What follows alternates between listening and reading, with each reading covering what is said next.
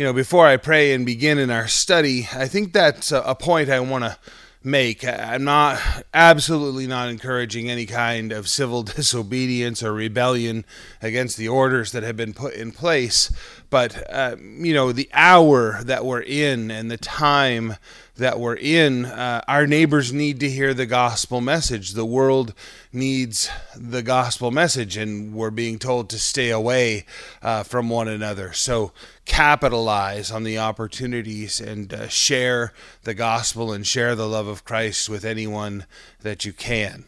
Uh, so let's pray. And if you have your Bibles, we're going to begin in Mark chapter 13 this morning. So let's turn our hearts to the Lord. Father, I thank you that we're able to be together. And Lord, I pray that we would each have our hearts open to you, that your Holy Spirit would minister to us, that we would hear your voice and be led by your Spirit and your will.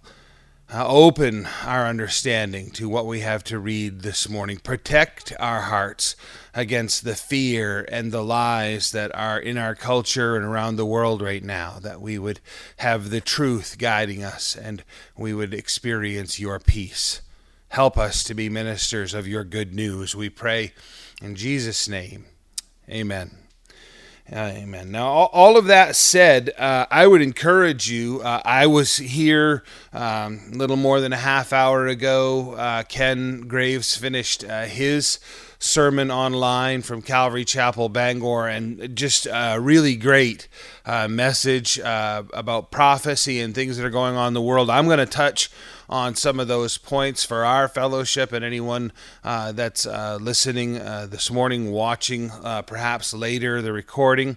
But uh, Calvary Chapel Bangor, Ken Graves, the message from this morning, the 5th, if you get an opportunity to watch that, I'm sure that you'll be blessed. So, again, if you have your Bible, we're going to begin in Mark chapter 13. I'm going to skim through a number of things because it's really uh, verses 32 uh, through 37 that I want to kick things off with this morning, sort of topical study uh, today being Palm Sunday. Uh, there are just a number of things to examine. Uh, the uh, nation of Israel welcomed Jesus into the city of Jerusalem, declaring him to be the Messiah. And they cut down the palm branches and laid them in the street and took off their uh, coats and laid them down and allowed him and the donkey that he was riding on to walk over them, hailing him as their king and uh, as their leader and as their Messiah. So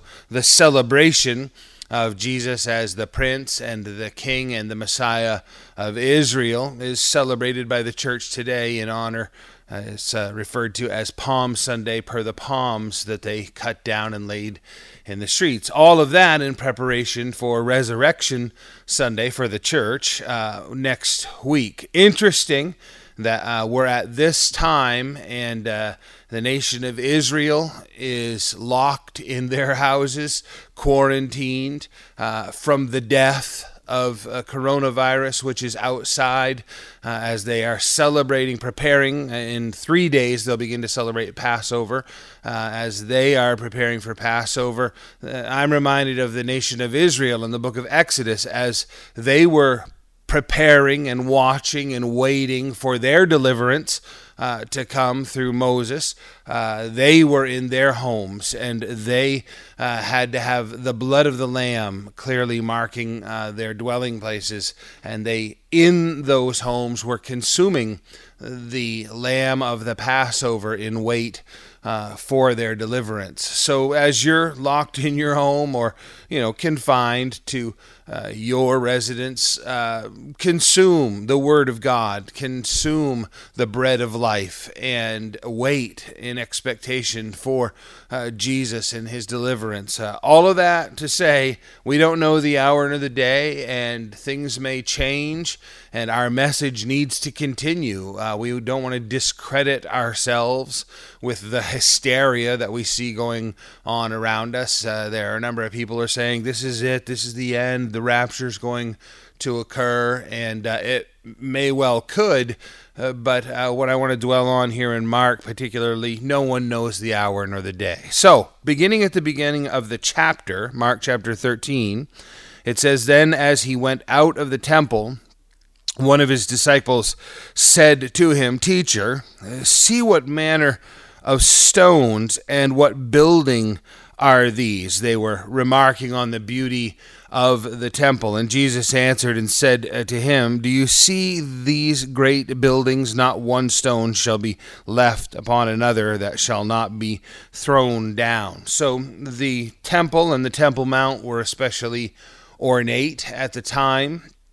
Uh, all white polished marble surrounded by those pillars of the colonnade all the way around. Uh, everything on the temple overlaid with gold, reflecting the sun. Uh, the historians record that commonly, as people would come into Israel and look up there in Jerusalem towards the Temple Mount, they would at first glance mistake the summit of uh, the mountain as being a snow capped mountain because of the white marble and uh, the reflection of the sun off the gold of the temple. So, very, very beautiful in its appearance and majestic in uh, its construction. Huge, massive stones as part of the retaining wall and uh, the temple grounds themselves. So, just a daunting feature in the landscape that caused people to wonder. Jesus saying, Yes, very beautiful, but this place is going to be destroyed. So,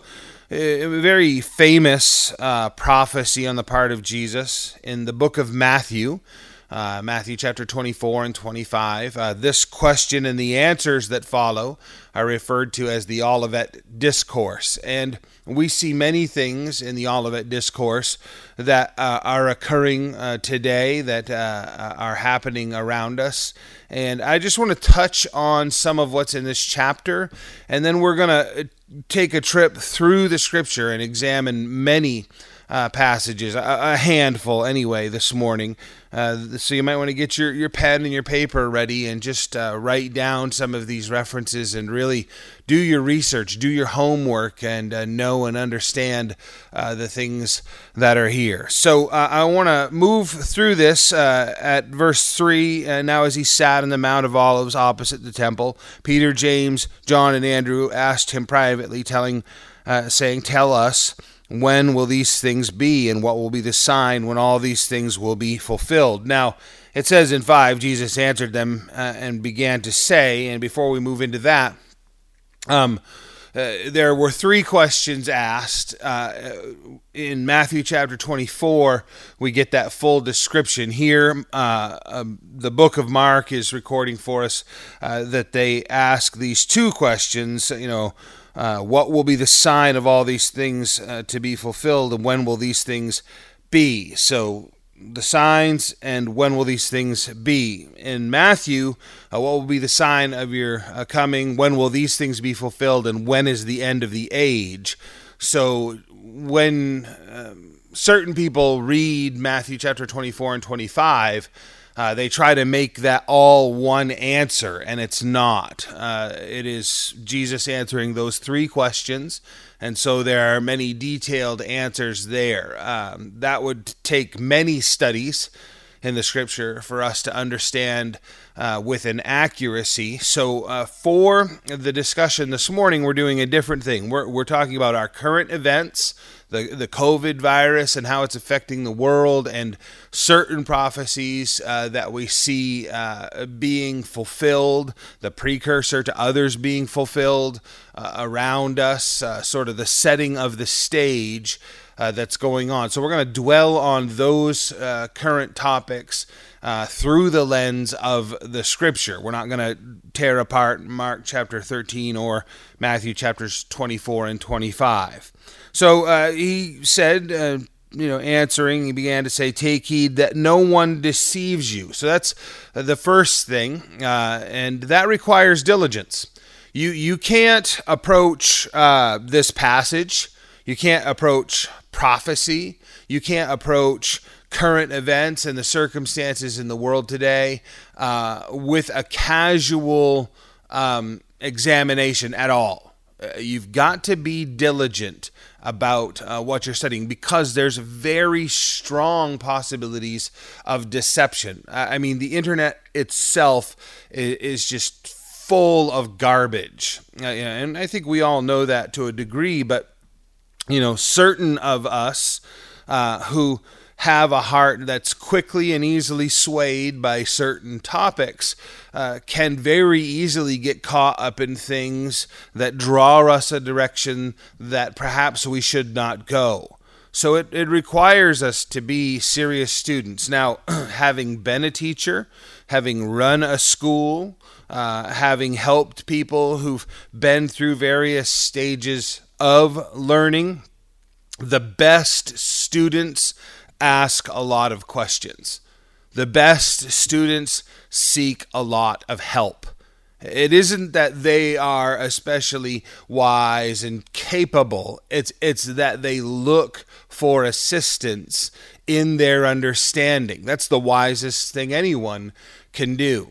Uh, when we approach any topic with the attitude as though we're the authority on it and we don't need anyone's help, it's pretty plain to see my pride when I behave like that. When I will humble myself, when we will humble ourselves, ask, inquire, Ask people that you don't agree with their opinion. Ask others uh, who are very learned. Ask those uh, who present what seems silly at the time. Look, examine, and you'll come to understand the truth of what it is you're trying to study. So, here, uh, take heed that no one deceive you. Verse 3 For many will come in my name, saying, I am he, and will deceive many. Uh, you know, the, the saviors, the messiahs that have come along the way. You know, many of us that have been around for years, uh, you know, have seen person after person rise in cultic fashion and, and, lead people astray. You know, one of my first experiences as a child with that was witnessing the nightly news and the horror that went on with Jim Jones and, and Guyana and all the people that followed him to their death. You know, later in my teen years to see David Koresh, and we've seen them come and go and come and go. False teachers that declare themselves the saviors of the world. Now, for those of us that sort of shake our head and say, yeah, that's ridiculous, uh, I think it exposes the fact that humanity is looking for a savior. And if you look at some of the things that are going on in the world right now, people are primed for the Antichrist they, they are poised for someone to come with an answer. Right now, the COVID virus, uh, people are desperate for someone to step forward. And especially if they could step forward and present an answer to the illness, they could unify the world uh, provide answers for the economic crisis, if they could provide answers for military and wartime crisis that has been uh, on our scene for decades now, uh, that individual would be uh, very highly honored if they were uh, able to make that type of presentation. So the world is primed for an antichrist, someone to come in and act as the savior of the world. Nation, verse 13, will rise against nation, kingdom against kingdom. There will be earthquakes in various places, and there will be famines and troubles. These are the beginning of sorrows. But watch out for yourselves, for they will deliver you up to the councils, and you will be beaten in the synagogues. You will be brought before rulers and kings for my sake, for a testimony to them. So, you know, the, the sort of uh, dual explanation there. You've got these supernatural events of earthquakes and the famines and the beginning of sorrows, and then the persecution that's going to come. Interesting to see the persecution uh, rising today. Um, the uh, mayor of New York expressing his disdain for Samaritan's Purse this week and uh, Franklin Graham had set a large field hospital up there in New York City to care for the sick, and immediately uh, the mayor wanted it removed and made very derogatory statements uh, because it was run by Christians and they didn't allow uh, homosexuals to work for the organization. And he had all kinds of things to say about how he thought that they as an organization were going to treat certain people that might come in with illness and need care. You know, doesn't understand the love and the, the, the charity, the, the agape love that uh, those men and women have for their fellow human beings. It just has a hatred for Christianity and a persecution for them. Earthquakes and uh, war and famines and these things that are described you know, here we are with the pestilence, worldwide coronavirus right now, uh, continuing war uh, since previous to 9 11, uh, but certainly the war on terror that's gone on all over the planet and uh, continues to rage on in uh, even the civilized world, we might say. Earthquakes, that's an interesting point for me. Uh, this week, I'm going to get to the place where we talk about the last Trump being blown and how uh, the Lord will take us in the twinkling of an eye. But uh, an earthquake occurred on the 18th of last month in uh, Salt Lake City, Utah, uh, 5.7 on the Richter scale.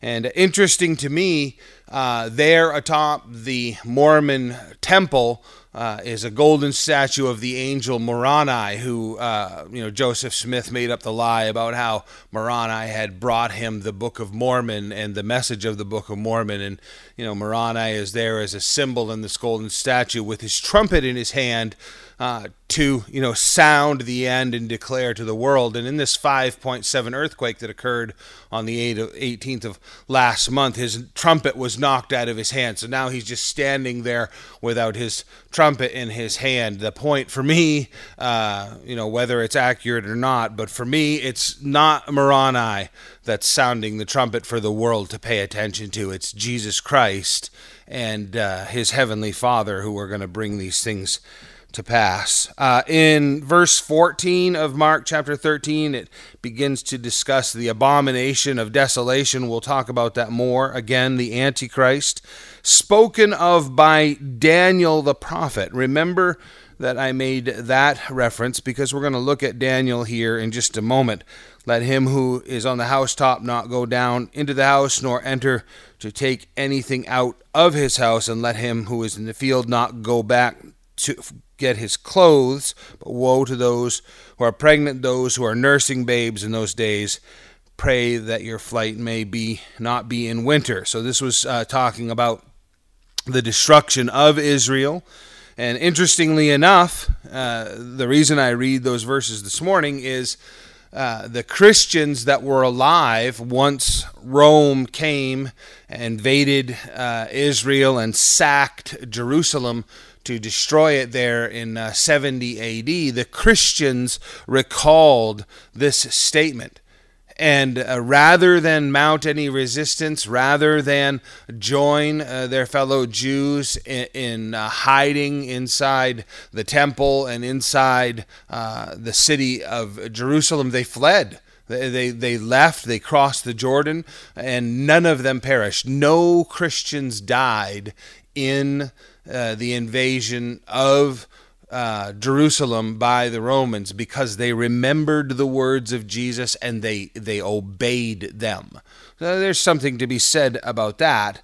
Uh, to pay attention to the words of Jesus and obey them. Verse 24. But in those days after that tribulation, uh, the sun will be darkened, the moon will not give its light, the stars of heaven will fall, the powers in heaven will be shaken. And then they will see the Son of Man coming in the clouds with great power and glory. And then he will send his angels and gather together his elect from the four winds north, south, east, and west, from the farthest part of earth to the farthest part of heaven.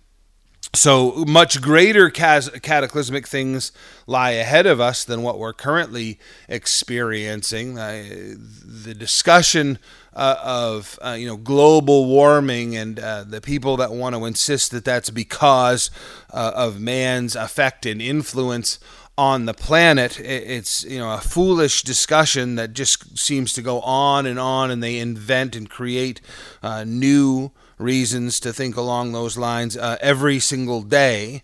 Uh, and I do mean they invent and create uh, those things. Uh, the fact of the matter is that the earth and creation is going to die.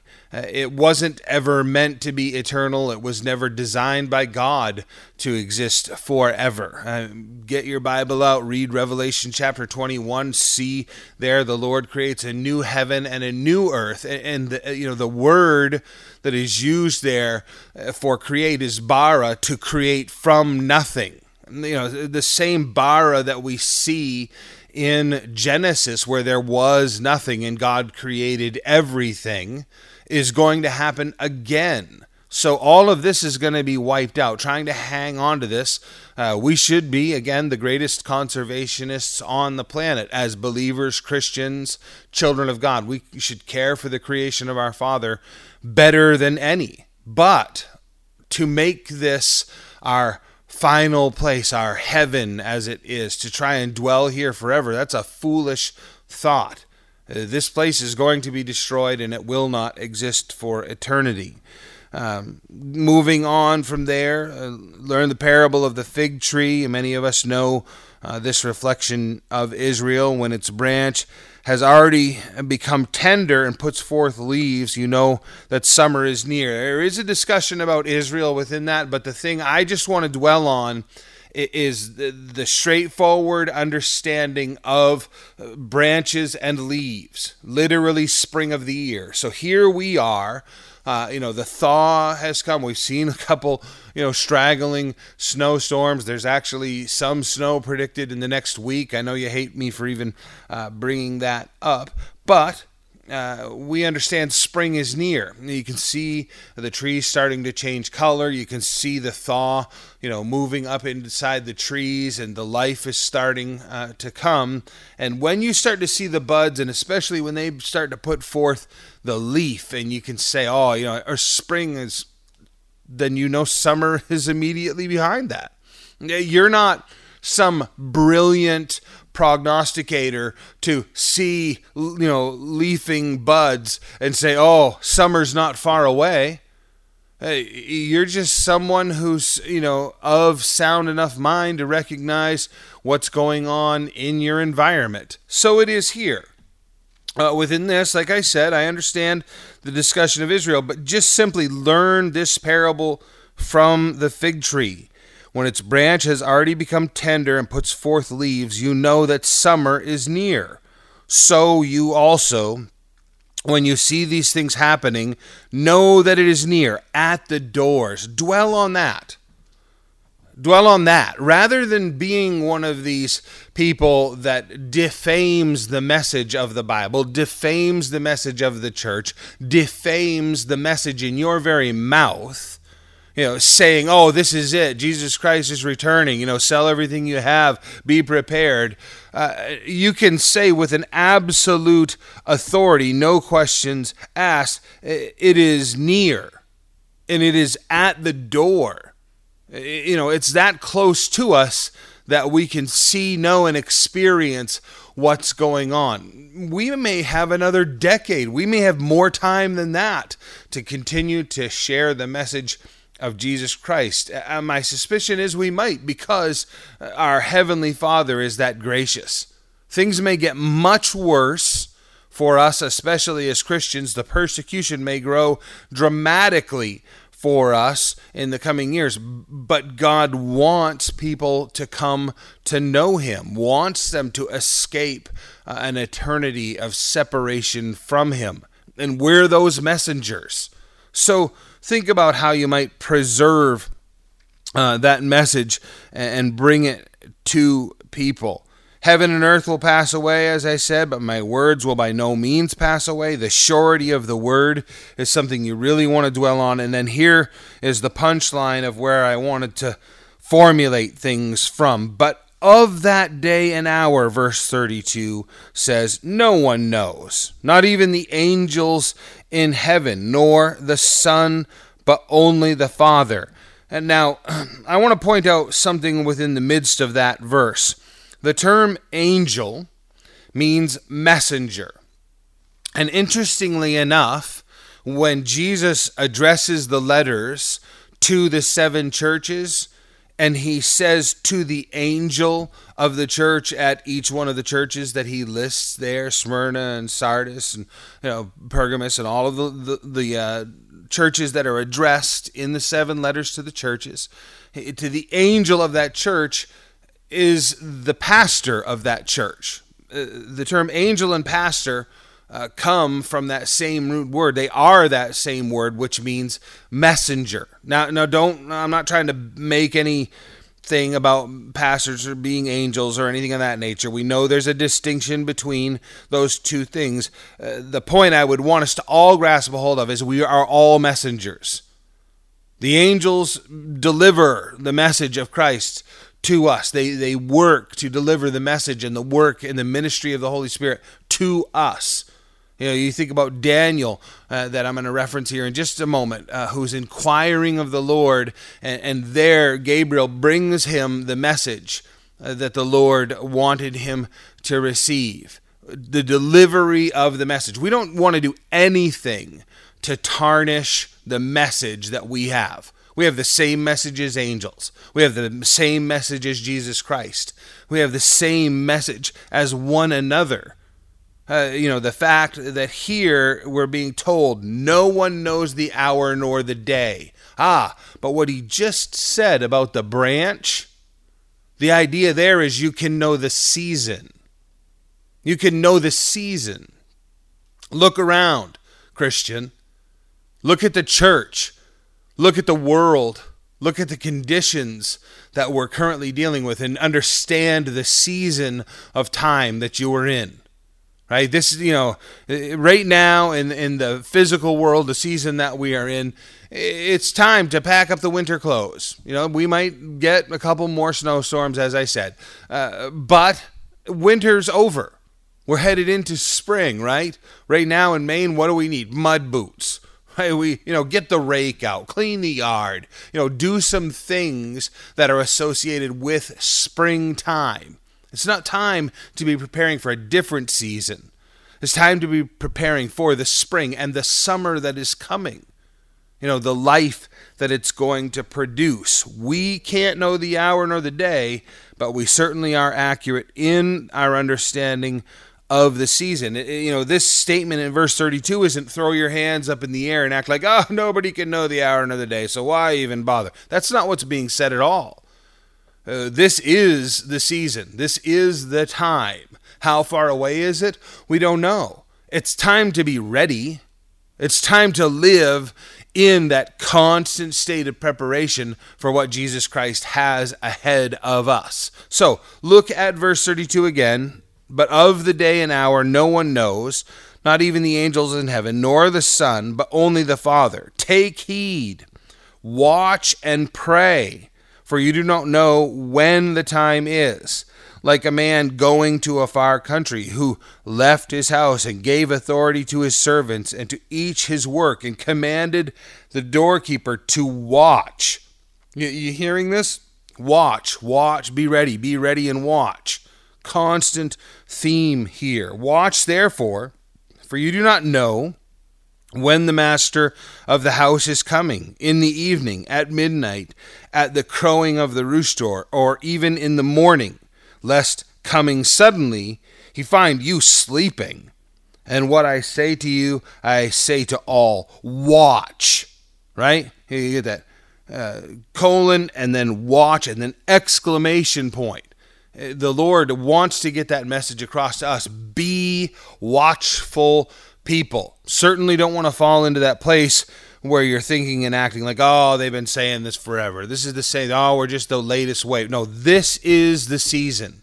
This is the hour to be watchful, to be ready. And if the Lord extends the period of time and we get more opportunity to preach the gospel and see souls saved, then capitalize on that. Use these circumstances to preach to people and draw them into the kingdom. Now, focusing on prophecy uh, for just a minute, I want to remind us all uh, of what Isaiah chapter 41 has to say as the Lord is challenging the false gods, right? Certainly, it's interesting to me that uh, we are in a place as a nation where the false gods of this nation are being challenged.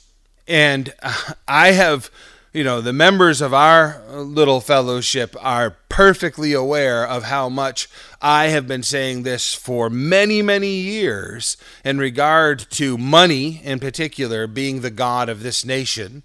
And on top of that, you know, I've mocked American Idol and you know the way that our nation looks up to these athletes that we you know spend a gajillion dollars on all these foolish things that Americans idolize right I mean I enjoy a football game as much as the next person you know, I, I, need and want my paycheck the same way as someone else. I'm talking about uh, the fact that so much of America Eh, you know, looks over at a place like India and thinks, oh, well, how foolish that they have those idols and those false gods. When we have the same degree of idolatry in our culture, it's just we don't build an actual shrine and a statue that we bow down to.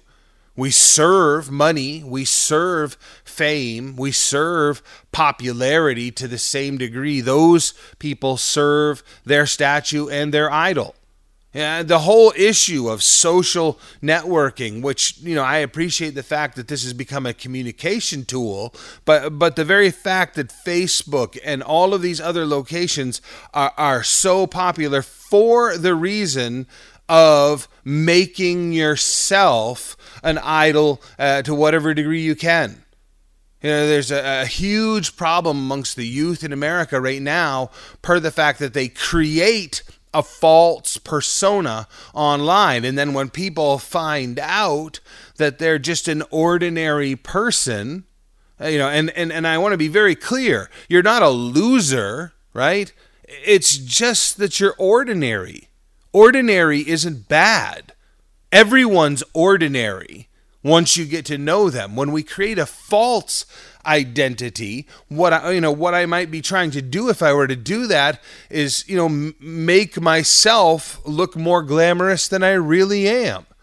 You know, very few people are, you know, sticking the camera on themselves, you know, when they first wake up and their face is just obliterated and they look horrendous and they're staggering around the house with their bathrobe, you know, untied, trying to get a coffee into them so they can get ready for the day. Everybody is, you know, making all of their uh, persona look as beautiful, doctoring their photographs, you know, pursing their lips, you know, uh, so that they would look different than they actually are. You know, bearing out the fact that we are an idolatrous people.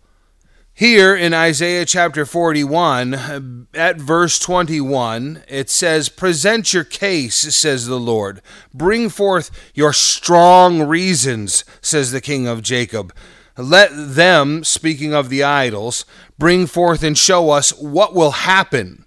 Let them show the former things, what they were, the former things, what they were. Excellent point. Yes, uh, this is a statement about prophecy. Let let these idols declare to us something that's going to take place in the future, so that we could fear and respect them because they've got this supernatural wisdom. But he even goes as far as to say, "Let them tell us about the things that have taken place." You know, and I have strong arguments and discussions about the way this society and culture listens to the lies about evolution and, the way they look at the things that are being said about the past people that don't have any idea what they're talking about. You know, they're looking right at, you know, archaeology and denying the evidence that's pointing right in their face. They're looking right at anthropology and they are denying the evidence that's pointing in their face. They are looking right at psychology and denying the evidence that's pointing in their face. Uh, they they can't even tell us about the past accurately. Why would we trust them to tell us about the future accurately? I mean, think about the fact that they can't even present to us daily what's going on in the world around us on the news accurately. They can't even tell us about 5 minutes ago accurately. Why would we think they'd be able to tell us about 5,000 years ago or 5 million or 5 billion years ago accurately? Uh, you want to honor these people that uh, you know elevate themselves through education as though we need to fear them? Go ahead and tell us about the past accurately. And they make predictions about the future. We keep going this way. This is what's going to happen. And it doesn't happen right? Al gore's unfortunate truth Eh, he makes these predictions and they fail and nobody's upset. Like they should be screaming bloody murder at this point because everything that he said was false. Yet no one wants to notice these things. So here god says let them bring forth and show us what will happen. Let them show the former things what they were that we may consider them and know the latter end of them or declare to us things to come Show the things that are to come hereafter, that we may know that you are gods. Yes, do good or do evil, that we may be dismayed and see it together. God is challenging the false uh, gods, the false belief systems of Israel, and saying, if this is what we should rely upon, if this is what you want us to look at, then you're going to need to show us the future. And then God backs it up by showing us the future right there in the book of Isaiah, in chapter 41, he's predicting things that no one could have known. Uh, throughout the scripture, he's doing that. And I said we would get to Daniel, and most of you know where I'm going to head. I want to talk about Palm Sunday in light of prophecy. I know I'm just going like a machine gun breakneck pace here, but I want to deliver as much information as I can. So, Daniel chapter 9, verse 25, as we said, Daniel was inside Babylon, the nation of Israel, delivered by God out of Egypt, established as a nation, had rebelled against the Lord, continuously fallen into idolatry. God had sent warning and punishment and correction for all of those years, hundreds of years, and they did not honor the Lord the way that they were supposed to. They kept going after false gods and falling into sin till the Lord finally said, That's enough. And he captured them with the Assyrians first, but later the Babylonians, and he took the entire nation into captivity in Babylon for 70 years. Daniel was a young man when he was taken captive. And now he's an old man and he's inside Babylon and he's reading the writings of the prophet Jeremiah. And he comes across the passage in Jeremiah chapter 25 where the Lord says that they would be in captivity for 70 years. so here's the prophet Daniel reading the writings of a prophet who predicted the future and said, they would only be captives for 70 years. So he begins to pray and fast and ask the Lord if they're nearing the end of the 70 years and if this is in fact the correct understanding of what he's reading there in the book of Jeremiah. Sound familiar to what we're talking about this morning as we're reading the writings of John Mark in the book of Mark understanding what it is that Jesus is saying, looking at the world around us and saying, does this line up? Peter and uh, Mark, John Mark recorded those for us so that we could examine God's word and pray and fast and come to know the things the Lord wanted to say to us. Daniel wants to know the things of the future for the nation of Israel. 21 days later, the angel arrives and delivers the message to Daniel in the midst of that uh, prophecy that is given to Daniel, in Daniel chapter 9, verse 25, this verse is recorded. Know therefore and understand that from the going forth of the command to restore and build Jerusalem until Messiah the Prince, there shall be seven weeks, sixty two weeks. The streets shall be built again, and the wall, even in troublesome times. Now, at that point, Jerusalem was completely desolate. It had been destroyed by the Babylonians, it had been burned with fire, and now it has sat for nearly 70 years, just being overgrown by the bramble and all of the wildlife that has taken up residence inside that ancient, abandoned haunt that was once a great city. So the idea that it's going to be rebuilt is impossible. Uh, later, when we see Ezra and Nehemiah, and, and then uh, you know the rebuilding of the temple and the wall, uh, they are dismayed when they arrive there and they see how destroyed the place is. So the fact that this is saying that there's going to come an order to restore and rebuild the temple is a miracle within itself. And then this statement that from the going forth of command to restore and rebuild the uh, Jerusalem until Messiah the Prince, there shall be seven weeks and 62 weeks. That's what I want to examine, hopefully, as quickly as I can. I know many of you have heard me go through this many times, but it puts an accuracy of understanding of prophecy and a trustworthiness to prophecy that I think is very necessary. Palm Sunday, the coming of the Messiah, the Prince, spoken of right there in Daniel chapter 9, uh, verse 25, predicted by uh, this angel that delivered this message to Daniel, delivered to us. So, if we break down Daniel chapter 9, verse 25, the Hebrew word weeks here isn't actually weeks, it's simply seven. So, it carries the idea of a seven year period of time. It's not a week, it's a, week of years, is what's being said. So Daniel prophesied that the Messiah would arrive in Jerusalem 173,880 days after the order to rebuild was issued. So, this is how we look at it 69 weeks equals 483 years, 69 times 7. 483 times 360, uh, the Jewish year of that time was calculated according to the lunar calendar, 360 days. That equals 173,880 days. Undeniably, Uh, all of the scholars who have broken this down understand that that is very specifically the number of days that's being referred to 173,880 days specifically.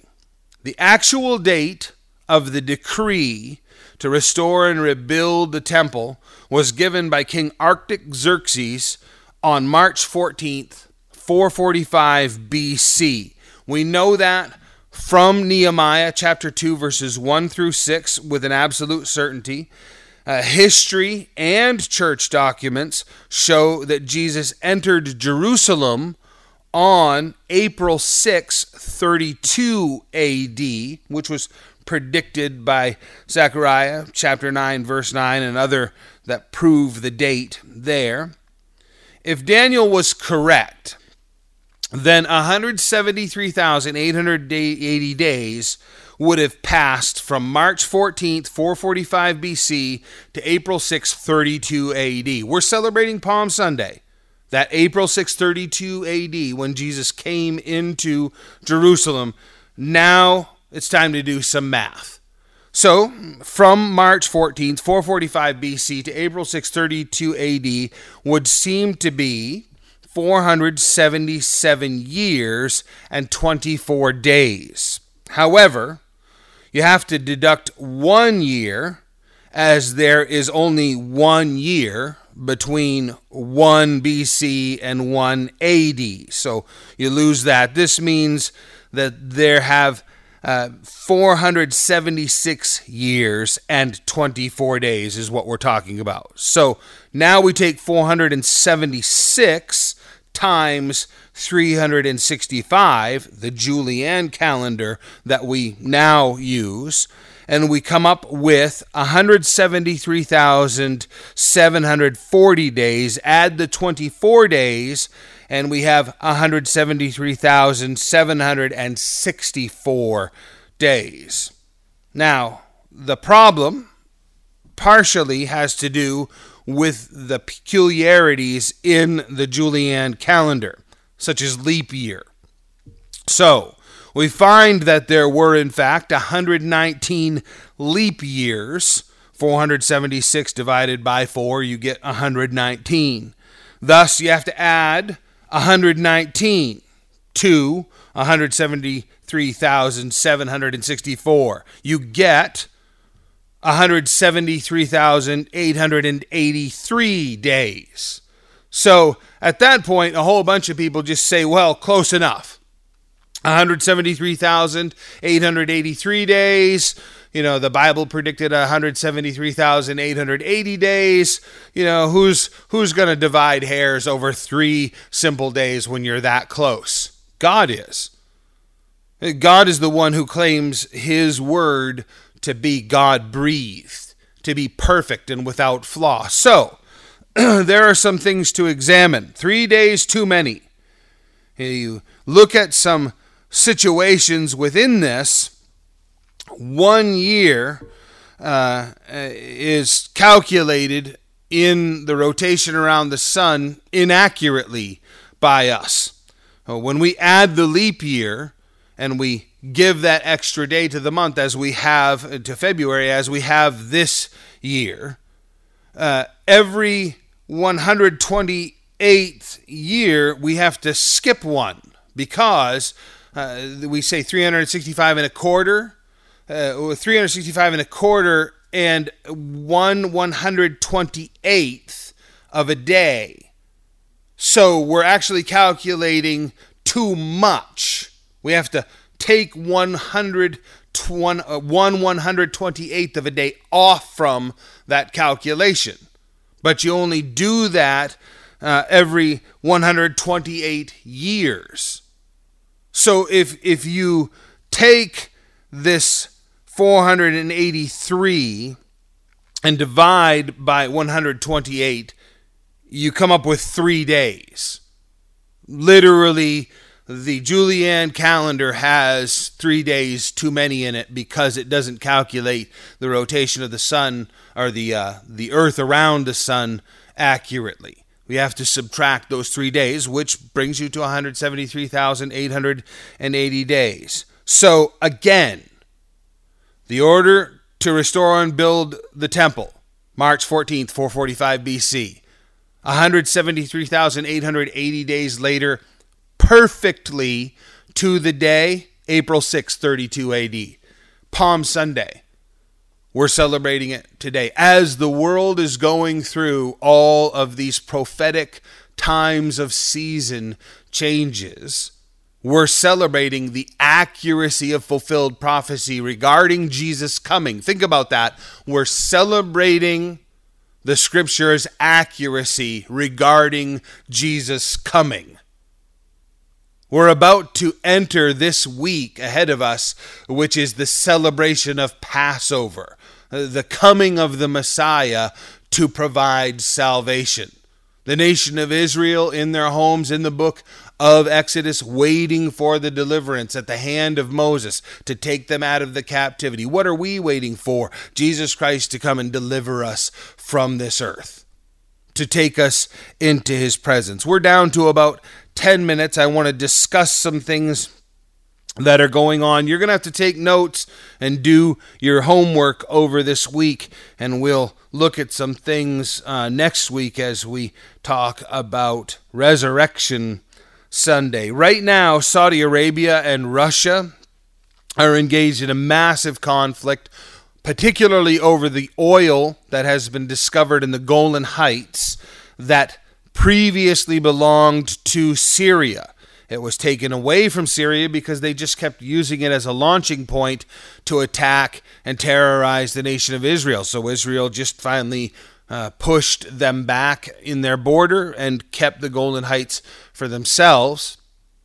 Russia is allied with uh, Syria and currently in a financial war with Saudi Arabia over the price of oil per barrel because what they want to do is come in, invade Israel, and take the Golan Heights so that they can help uh, Syria to start uh, uh, extracting the oil and making themselves rich in the process. All of that conflict, which is, you know, we're all focused on the COVID virus, and the Middle East is freaking out right now about the fact that there is a giant conflict between Saudi Arabia and Russia boiling over with Israel in threat. Now, make note to yourself to go read Ezekiel chapter 38 and 39 and everything you can uh, surrounding the prophecies regarding the invasion by Russia from the north down into Israel and how God destroys those armies. This is the season of time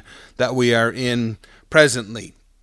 Uh, you might want to look up what is referred to as ID 2020, digital marking of every human being on the planet. It's something that's been cooking for uh, a while now, years now, where they want to give everyone a mark in order uh, for them to use as currency. There are huge discussions about doing it right now because uh, in the coming days you're going to begin to hear about uh, how money itself, paper money and otherwise, is transferring the COVID virus. Everyone's concerned uh, uh about what they're now literally referring to as dirty money.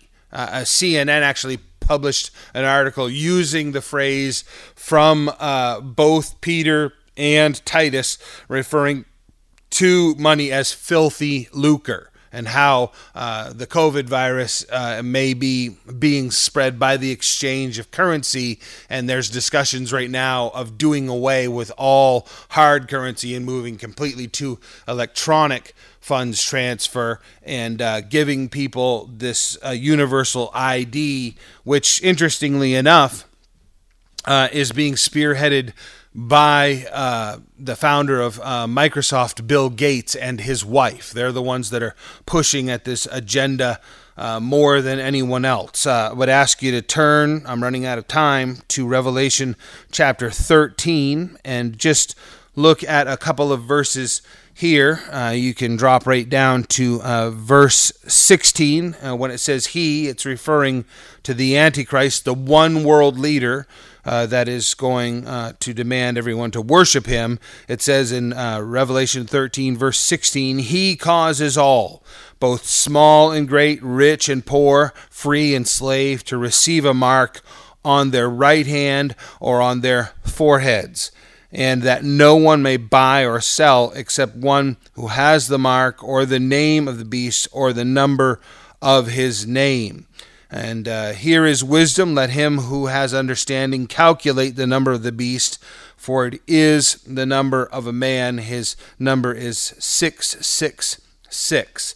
And uh, we've had some wild speculations uh, over the years about uh, who the Antichrist was, uh, you know, Henry Kissinger um, years ago. Uh, people were saying it was definitely him. Later, it was Ronald Reagan because uh, each one of his names, uh, you know, first, middle, and last name all contained six letters. We've seen many, many uh, speculations come and go. I can tell you this right now it's impossible to calculate who that is. What'll happen is when this mark is issued, uh, it will be something that you will be able to discern and understand at that point. Uh, Jesus Christ himself declares it to be so right there in those three verses. Now, with that, there's a, a movement in Christianity uh, because they're talking about this new potential um, uh, treatment for uh, the COVID virus and, and how if they come up with this vaccine, that uh, in giving you the vaccine, they're actually going to give you the mark of the beast the scripture is very clear that right here in, in Revelation chapter 13, uh, you can go back in the chapter and read on your own. Uh, anyone who takes the mark of the beast is swearing allegiance to the beast and then worshiping him. So you don't have to worry about getting the vaccination. You don't have to worry about, you know, if if or when they develop that that somehow you're going to get tricked into taking the mark of the beast. Uh, all of these things are a precursor uh, to what is coming. I want to just sort of wrap things up here in the final minutes that I have by taking us uh, to uh, three locations. Um, well, three, yeah um, as I look at my list, there's just a half a dozen that I want to go through. But let's let's keep it simple and let's go to uh, Second Timothy chapter one, and remember what uh, uh, you know the Lord uh, said uh, to us in an encouraging way when He said in Second Timothy chapter one at verse seven, "For God has not given us a spirit of fear, but of power and of love and of a sound mind. So, as some of these things may make you fearful, I would say settle into the peacefulness of Jesus Christ. Take your eyes off the television. You know, this for many people is a week of fasting. And one of the things uh, I would recommend that you um, perhaps fast from is the bad news. You know, we are ministers of the good news, the gospel. Concentrate on the word of God. Concentrate on being a person of prayer and study uh, this week. Abandoned all of the lies and the information and the confusion and the fear that's being generated uh, in the public sector and in you know the uh, national and international news agencies focus on the good news and abandon the bad news for a week, I think that you'll see a difference in your heart and mind and life. First Corinthians uh, chapter 2, look at verse 9. it says, But as it is written, eye has not seen, nor ear heard, nor have entered into the heart of man the things which God has prepared for those who love him that verse is so often presented like, yeah, you know, Revelation, all of these different things. Who can know? You can't possibly understand. I want you to read this again with me. Verse 9, 1 Corinthians chapter 2, verse 9. As it is written, eye is not seen, nor ear heard, nor have entered into the heart of man the things which God has prepared for those who love him. But God has revealed them, verse 10 says, to us through his Spirit. For the Spirit searches all things, yes, the deep things of God. Even this week, um, well, I, I, even did it. Um, sent a text message to a friend referring to the apocalypse. Uh, we have begun to use that word uh, to mean in its definition the horrifying, terror filled, wrath filled end of all things, the apocalypse, right? The term actually means the revealing. It, it means uh, that there was something held as a surprise, and now it's been opened up and delivered to us so that we could know. Uh, the book of Revelation literally listen to the title of the book, The Revealing, The Revelation. Uh, you mention that in public, and people go, oh, yeah, they shudder at the thought. You know, Jesus at the very beginning of the book is telling us, blessed is anyone who reads this book, and blessed is anyone who listens to this book. Fear, in contrast, doesn't come from the Lord. The apocalypse, that's the revealing of Jesus Christ.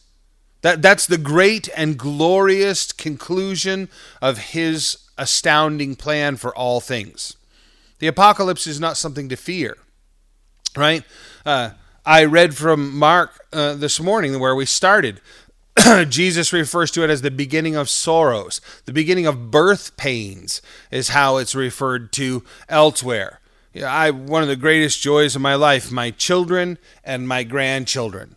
Uh, we have a new arrival in our family. Uh, Benjamin uh, came just a couple weeks ago and uh, had to see my daughter uh, go through the process of the pain of labor. And I, I don't ever want to see my loved ones go through that. But what it produces, oh, yeah, I definitely want that. I definitely want to experience the wondrous joy that comes. I want the revealing of the child. I want the apocalypse of the child to come at the end. We want Jesus' plan fulfilled. We want his kingdom to come. We want his millennial reign. So creation has to go through the pains, has to go through the difficulty. I, I said I was only going to do a couple more verses, and I just can't resist uh, so many of these. Uh, some people say, okay, the pain, the fear, the worry, uh, we're going to go through the tribulation. Uh, I would ask you to turn over with me to 1 Thessalonians chapter 5 and look at verse 9. Referring to the church, Paul said, For God did not appoint us to wrath, but to obtain salvation through our Lord Jesus Christ. The seven years of tribulation is referred to throughout the scripture as the capital T, wrath, capital W of God.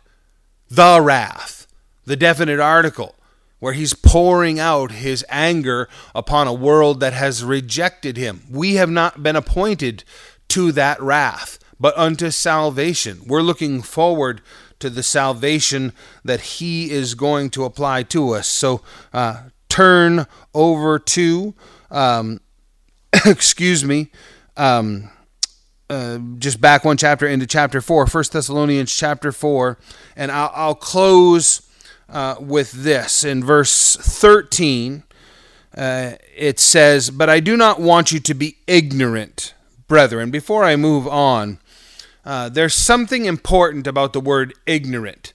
Uh, the, the root word is ignore.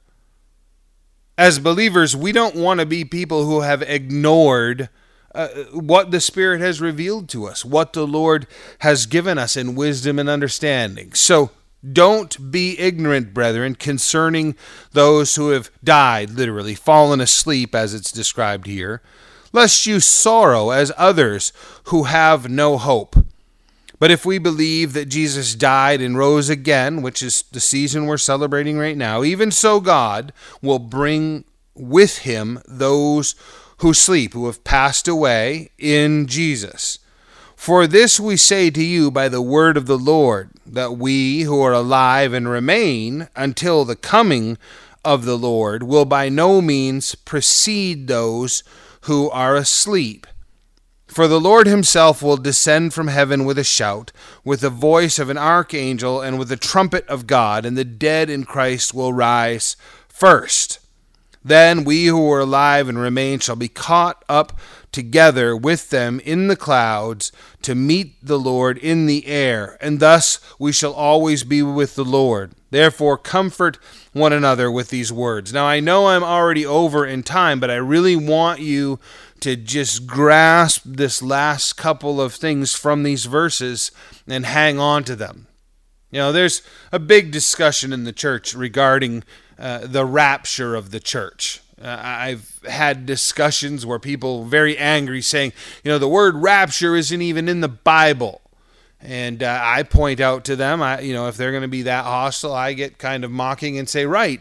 And the word Bible is not in the Bible either and yet we use it as Christians. We use the book and we refer to it as such. And the word that we translate rapture, you know, this uh, snatching away that's uh, referred to here in uh, verse uh, 16, uh, I'm sorry, in verse 17, caught up together, harpazo was the word. It was later translated into the word raptus and then into English became the word rapture. So the word is here, it's just not written into this passage in this way. The idea is a sudden snatching with violent force to remove something. You know, we shall be harpazoed, snatched out, ripped out all at once, caught up together with him in the clouds to meet the Lord in the air, and thus we shall always be with the Lord. So, as the wrath of God, as all these cataclysmic things are coming upon the earth, the Lord is going to snatch his bride out of that problem. And we're going to be with him for eternity from that point forward. And then that last verse we've already read. Therefore, comfort one another with these words. You read the book of Revelation, and there's just so much in that that's so potent. And then when John finishes the book, he uses that word, Maranatha, which means even all of this is taking place, even though these horrible things are going on, come quickly, is what Maranatha means. You might want to start saying that to yourself. You might want to start saying that to one another. Maybe you don't want to say Maranatha. Maybe you want to consider saying, Come quickly, Lord. I pray the Lord does come quickly. And I pray that until then, we're very attentive children who listen to the voice of our Father, and that we invite others to be adopted into our family, that they would spend eternity with us in the presence of the Lord. Amen? Let's pray and close. Father, we are so grateful for the time you've given us. I thank you for the patience of my brothers and sisters as I've gone long this morning, and I ask that it would help them to draw close to you, abandon the fear, embrace the courage and the strength of waiting for your arrival. Help us to be attentive people, serious students of your word, who see the things that were fulfilled in the scripture, that give us the assurance that the rest of these things will be fulfilled. Help us to focus on you and to leave behind the negativity and the bad news of the world. That our hearts would be lifted into the good news and the message of your coming kingdom. We pray these things in Jesus' name. Amen.